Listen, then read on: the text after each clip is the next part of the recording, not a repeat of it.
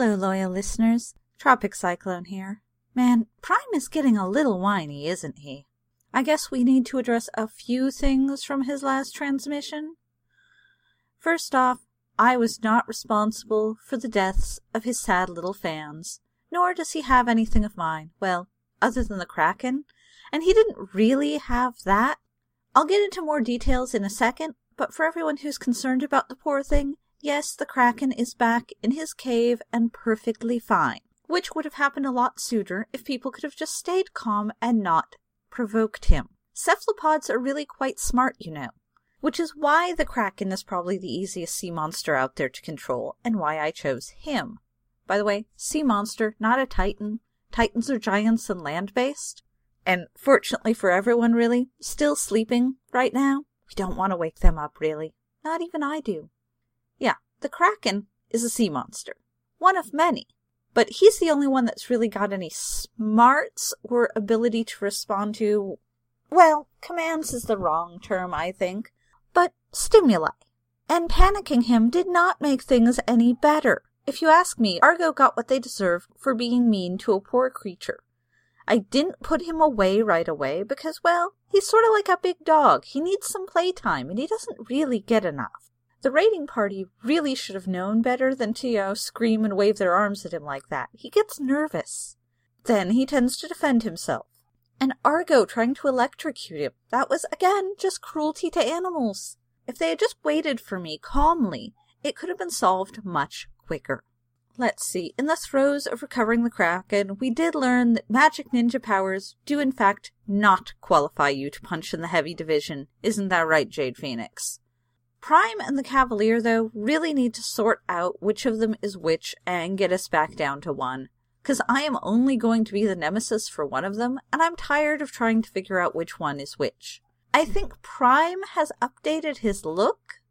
It's not a good update, but it wasn't a good look to begin with, and he's still kind of got that Space Knight thing going, which, again, really not. I mean, how does that even work? One is a medieval historical thing, one future. I, I don't get it. But whatever, taste was never his strong point. Hopefully, he manages to get this impersonation thing settled out, because again, I'm just tired of dealing with two of them. The world only needed one, and it didn't really need the one. It's a sequel week for us. So we're going to start with Despicable Me 2. It opens up with Gru having a birthday party for one of the girls. One of the moms at the party is trying to set him up with one of her friends, and it's made pretty clear he is more social and a part of things than he was when we met him in movie one. After the party, he gets kidnapped by a lady agent from the Anti-Villain League. Her name is Lucy. They want him to help them find a villain who has stolen a rather nasty formula that turns things monstrous. He's not having any of it. So he goes back home, and we learn that he and Dr. Nefario have been trying to start a jam and jelly business, which isn't going great. So Dr. Nefario tells Gru that he's taking a new job where he gets to be evil again, and Gru gets sad and starts feeling pointless, so he goes back to the Anti-Villain League and says he'll help them after all. They have traced the evil potion to a mall and set Gru up there with a cupcake shop and a partner, the very same female agent who kidnapped him in the first place. They soon meet Eduardo, the owner of a Mexican restaurant in the mall, whom Gru recognizes as supervillain El Macho, who is believed to have died in a volcano years ago. Gru and Lucy break into the restaurant to try and find proof and get attacked by Eduardo's super crazy pet chicken, but find no proof. The girls start whining about wanting a mother and pushing Gru to date Lucy, which he tells them he doesn't want to do. At the behest of the Anti-Villain League, Gru and Lucy investigate a wig shop in the mall, but Gru remains convinced Eduardo is El Macho. Margot, the oldest of the girls, meets and develops a crush on Eduardo's son Antonio, which causes Gru to sort of lose his mind. The girls also sign Gru up for an internet dating site, which results in a terrible date that Lucy rescues him from, which makes Gru realize he does love Lucy. The Anti-Villain League shows up to arrest the wig store owner because they found an almost empty vial of the potion in his shop and close the investigation. Lucy gets reassigned to Australia. Gru tries to work up the courage to ask her out. Gru takes the girls to Eduardo's Cinco de Mayo party, where he stumbles into Eduardo's lair and discovers that Eduardo really is, as he suspected all along, El Macho. He discovers El Macho is Dr. Nefario's new boss, and they've kidnapped his minions and used the serum to mutate them into unstoppable monsters. He plans to use them to conquer the world in some way that isn't really clear, but offers to team up with Gru. Gru brushes off the offer, gathers up the girls, and leaves. We cut to Lucy, who is on a flight to Australia, but she realizes she's in love with Gru, skydives out of the plane to head back to him.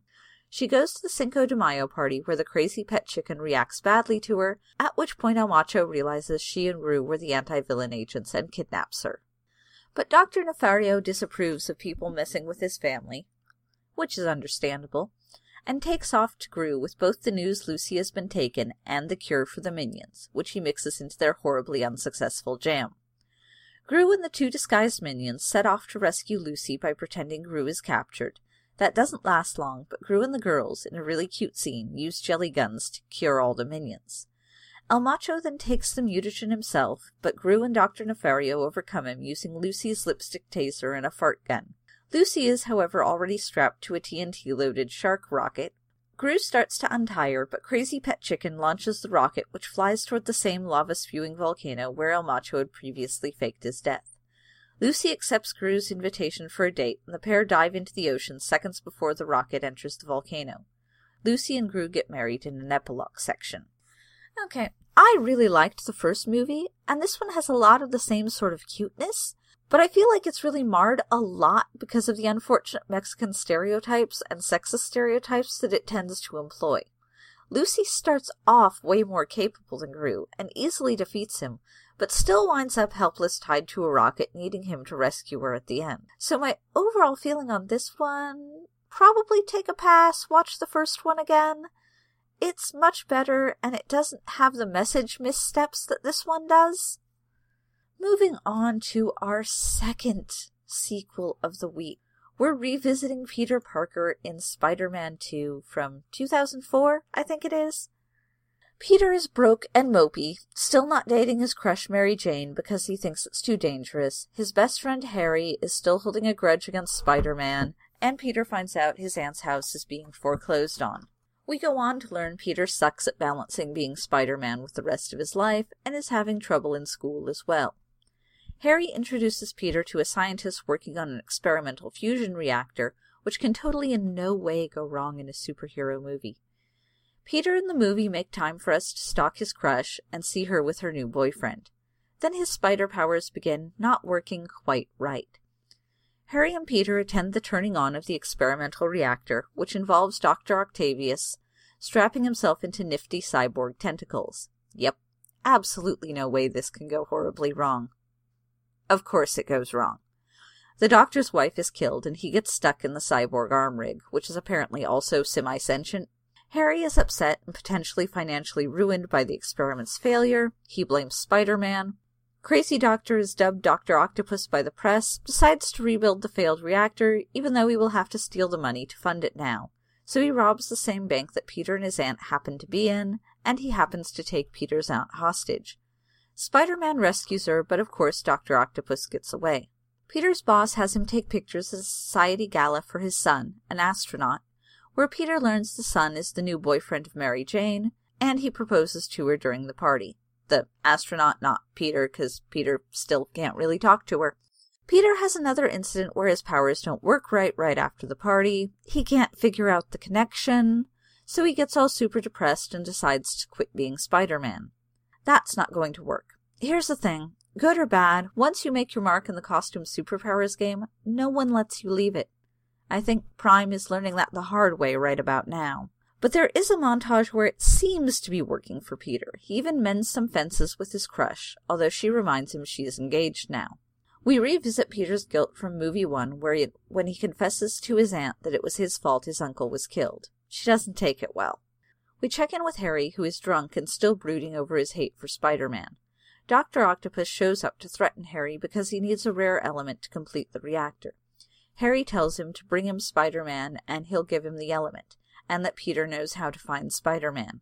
Peter has his first heroing relapse when he rushes into a burning building to save a kid. He immediately starts doubting his choices again.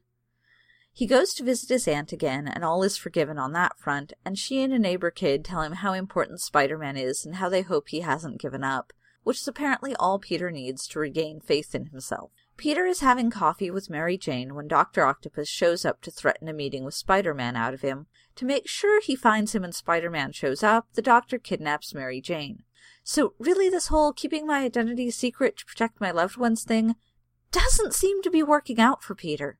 Of course, he walks right into the trap, gets beat up, captured, and brought to Harry, who gives Dr. Octopus the element he wanted. Harry decides to unmask Spider Man before killing him, so Harry gets a rather nasty shock but since Mary Jane is still missing and Peter figures out that Dr. Octopus is rebuilding the reactor and will probably blow up the city, he decides to put their bromance trouble on hold until rescue is accomplished. Peter and Dr. Octopus have a big climactic battle and Mary Jane is rescued, but he doesn't manage to prevent Dr. Octopus from starting the new reactor. He does manage to have a heartwarming moment when he talks the good doctor into helping him stop the reactor. Dr. Octopus is, of course, killed in the process of stopping it, which is exactly why I don't help the heroes, by the way. It never works out for the villain who turns good. Peter is also unmasked, so Mary Jane finally learns he's Spider Man. We cut back to Harry, who is now having visions of his dead father. Remember, he was the villain back in movie one. Harry finds the hidden lab where his father did all of his villain stuff, as well as a dose of the same serum that he used to become the Green Goblin. Wonder who the villain's going to be in movie three. Mary Jane breaks off her wedding and refuses to take I'm too dangerous to date as a valid reason to stay away from Peter, so, you know, good for her. And that sums up our reviews for this week, which don't include Batman movies, because apparently Shrike's holding a grudge about me calling him crazy every single time I review anything Batman, I'm guessing. Don't bother emailing Shrike, I already put you back on the spam filter. Anyway, that brings us to Demographics Watch. Despicable Me added a white female and a Hispanic male. And from Spider Man 2, we got one additional white male, which is going to bring our totals to Heroes 57 white males, 14 white females, 6 Asian males, 1 Asian female, 7 black men, 3 black women, 1 Maori man, 1 Hispanic man, one Native American man, and one Native American woman. For villains, we're up to 43 white men, 11 white women, 7 Asian men, 2 Asian women, 2 black men, 1 black woman, 1 Hispanic man, 2 Hispanic women, and 1 Native American man. I think that about sums it up for this episode. Yeah, I really can't think of anyone else I want to needle this time. So, until next time.